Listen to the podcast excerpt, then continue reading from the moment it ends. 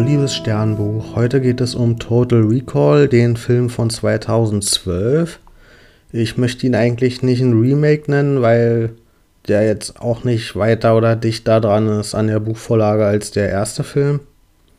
Deswegen ist es, ja, kann man es eigentlich eher eine andere Verfilmung nennen als ein Remake von dem ersten Film. Also ich würde da die Vorlage oder die Verbindung eher zum Buch ziehen als zu dem ersten Film. Ich fange mal damit an, wie die Welt gestaltet ist. Und zwar sind wir in einer Situation, in der große Teile der Erde durch einen Krieg und damit durch chemische Waffen nicht mehr bewohnbar sind. Und es sind eigentlich nur noch zwei Orte bewohnbar. Und das eine ist grob Europa und um Großbritannien und das andere ist Australien. Und die beiden Orte sind verbunden durch einen Tunnel, der quer durch die Erde geht, wo ein Fahrstuhl hin und her fährt. Und einer von diesen Orten, was dieses britische, ja, dieses britisch zentrierte ist, das ist eher ein wohlhabender Ort. Da sehen wir gestalterisch auch so glitzernde Hochhäuser und das sieht alles eher sauber aus. Auf der anderen Seite haben wir eher Slums und da wohnen arme Leute.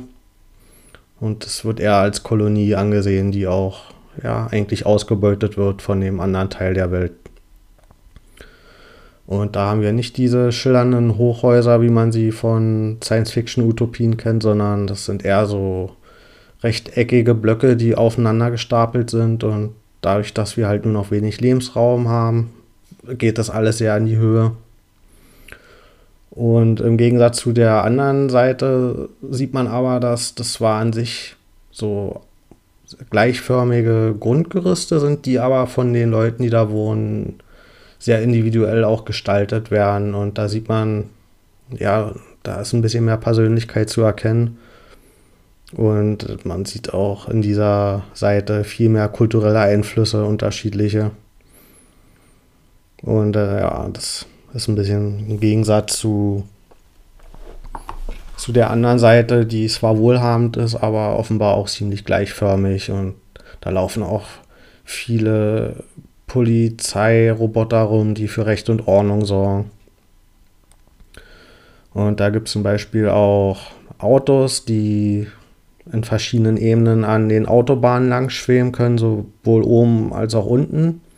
Und diese Autos sehen eigentlich alle ziemlich gleich aus. Und da hätte ich mir eigentlich gedacht, dass gerade in dieser wohlhabenderen Welt so ein Auto weiter ein Statussymbol ist, aber das scheint nicht zu sein, weil die scheinen sich darüber nicht mehr zu definieren, weil die sehen alle gleich aus, haben vielleicht mal eine andere Farbe, aber das war es dann auch schon.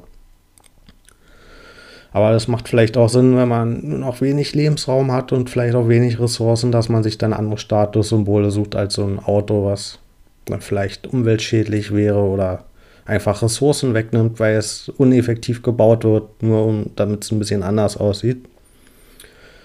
Allerdings, wenn wir auf der ganz unteren Ebene sind, also auf der Erdoberfläche, da sehen wir plötzlich ganz viele Autos, die auch einfach so aussehen wie jetzt in unserer Zeit.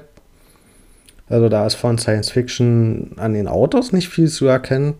Das war für mich so ein bisschen ein Stilbruch, weil ansonsten sieht die ganze Welt von Total Recall immer ein bisschen anders aus. Immer ein bisschen modifiziert, außer diese Autos, die auf dem Boden fahren.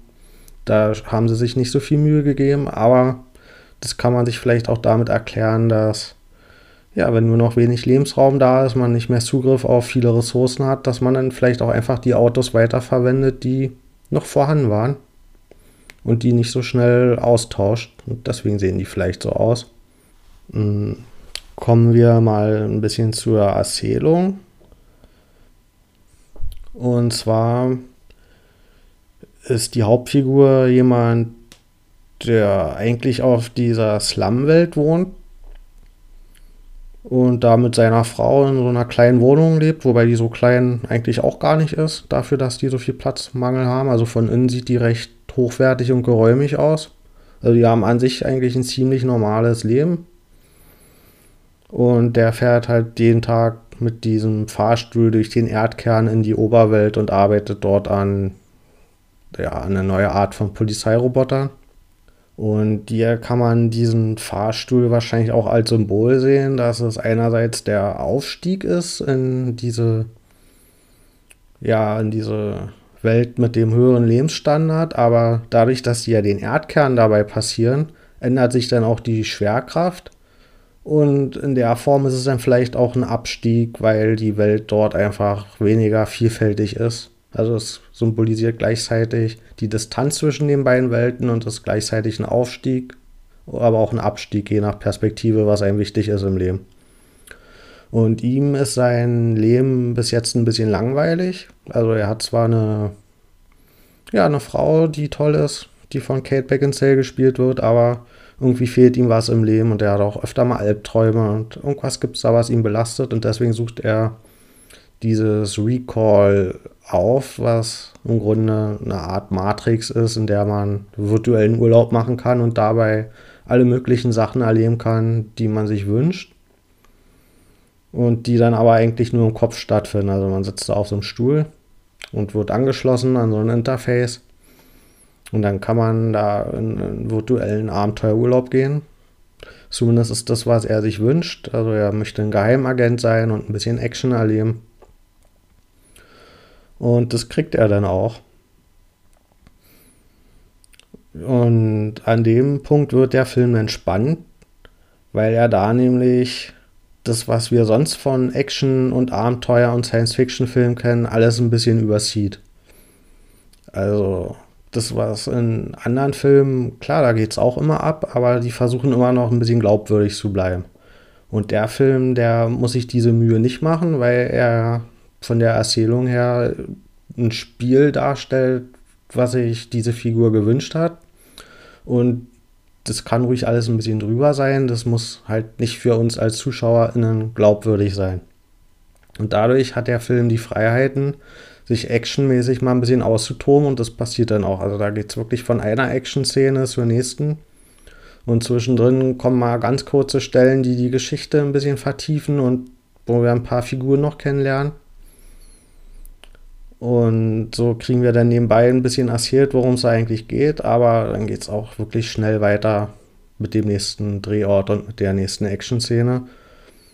Und das wurde, glaube ich, beim Publikum oft falsch verstanden, weil den Film damit so, ja, dass der halt so platte Action hat und wenig erzählt. Das wurde ihm unterstellt, aber das ist ja im Grunde nicht die Geschichte, die der Film darstellt. Also der muss ja gar nicht glaubwürdig sein. Das ist halt der Wunsch, den die Figur hatte für seinen Abenteuerurlaub. Und aus der Sicht kann das natürlich alles platt und überzogen und unglaubwürdig sein. Das macht aber ja den Film an sich nicht unglaubwürdig.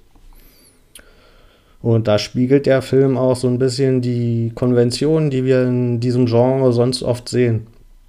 Das ist ja auch nicht immer final glaubwürdig, was da passiert, sondern das wird so weit bis zum Limit getrieben, dass man furiose Action zeigen kann und dass es man aber gerade so sich nicht noch denkt beim Zuschauen, okay, also das geht jetzt aber wirklich nicht mehr. Also versucht man immer an diesem, an dieses Limit entlang zu gleiten, dass es nicht zu unglaubwürdig wird, aber eigentlich will man diese Freiheit haben, um da spektakuläre Sachen zu zeigen.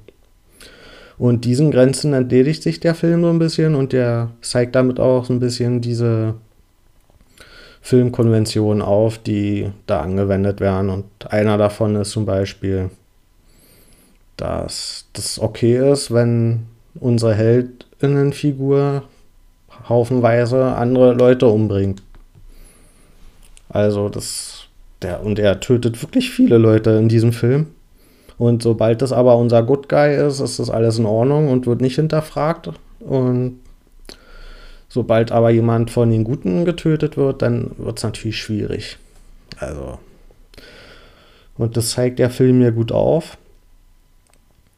Und da gibt es auch wirklich Stellen, die das wirklich sehr direkt adressieren. Da gibt es zum Beispiel eine Szene, in der er jemand umbringt in Notwehr und die umstehenden Leute sehen das aber nicht vollständig und für die sieht es so aus, als wenn er sie kaltblütig umbringt und dann sind sie kurz empört, aber dann sagen sie nur kurz, ah, okay, it's that guy. Und dann ist das alles in Ordnung, weil sobald unsere Heldinnenfigur das macht, ist das natürlich in Ordnung. Sowohl für uns als ZuschauerInnen als auch oft im Film.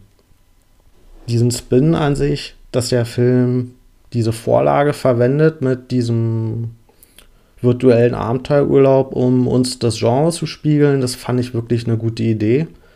Und auch in den Stellen zwischendrin, die nicht nur Action sind, sondern die auch erzählerisch sind, gibt es manchmal Stellen, die wirklich noch so funktionieren, dass man sich doch fragt, okay, ist das jetzt echt oder ist das wirklich diese Simulation? Und da gibt es eine Szene, in der zwei Personen jeweils die eine Richtung symbolisieren und er sich entscheiden kann, okay, was glaubt er jetzt? Und aber der Film macht es dann so weiter, dass er weiter in der Simulation bleibt oder in, in seiner Agentinnen-Fantasie. Und ja, aber da kann man wirklich mal kurz in Zweifeln kommen, ob das nun wirklich echt ist oder nicht. Und das schafft der Film schon, obwohl der so drüber ist, dass man sich da Gedanken drüber macht. Hm, ich gebe dem Film aber trotzdem nur 7,5 von 10 Sternen. Ich habe ein bisschen geschwankt, ob er nicht vielleicht auch 8 wert ist, weil ich wirklich ja, die Prämisse gut finde und den Ansatz ans Genre. Aber an sich wird die Erzählung nur verwendet, um das Genre stilistisch zu spiegeln und ja, ein bisschen zu dekonstruieren. Aber inhaltlich fehlt mir da ein bisschen. Zum Beispiel hätte man diese Freiheiten von seinem Traumurlaub ja nutzen können, dass er sich auch wirklich austoben kann. Also nicht nur in Form von Action-Szenen, sondern auch von dem Gesellschaftsbild, was er da erlebt. Und stattdessen ja, bleibt es aber ein recht klassisches Gesellschaftsbild. Also er hat da seine Frau, die ist entweder traurig, dass er weg ist, oder sie ist eifersüchtig, oder aber alle Frauenfiguren in dem Film beziehen sich alle nur auf ihn. Da gibt es nicht eine Frauenfigur, die einfach eine Rolle spielt, die nicht mit ihm in Verbindung steht. Und ja, also hätte ich mir gewünscht, dass wenn man schon die Freiheiten hat, da diese Simulation darzustellen, dass man sich auch einfach gesellschaftlich da was ausdenkt, was weitergeht und ja, was ein bisschen die Vorstellung sprengt. Aber er ist halt wirklich so ein, ja, eher so ein unspektakulärer Typ und für den reicht es, wenn Frauen nur da sind, wenn es sich um ihn dreht.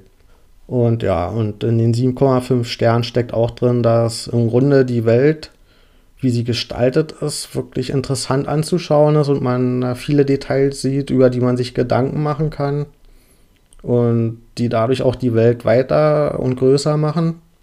Und da sind aber auch ein paar Stellen mit bei, wie die Autos am Boden, wo man sich fragt, ja, ist das wirklich so gut gedacht? Also sind auch, ist vielleicht nicht alles komplett perfekt durchdacht. Da muss man sich auch ein bisschen was hindrehen, damit das funktioniert. Aber an sich finde ich den Film nicht so schlecht, wie er oft gemacht wurde. Und ich finde ihn auch definitiv nicht schlechter als den Film von Verhoeven. Also von mir gibt es da trotzdem eine Empfehlung.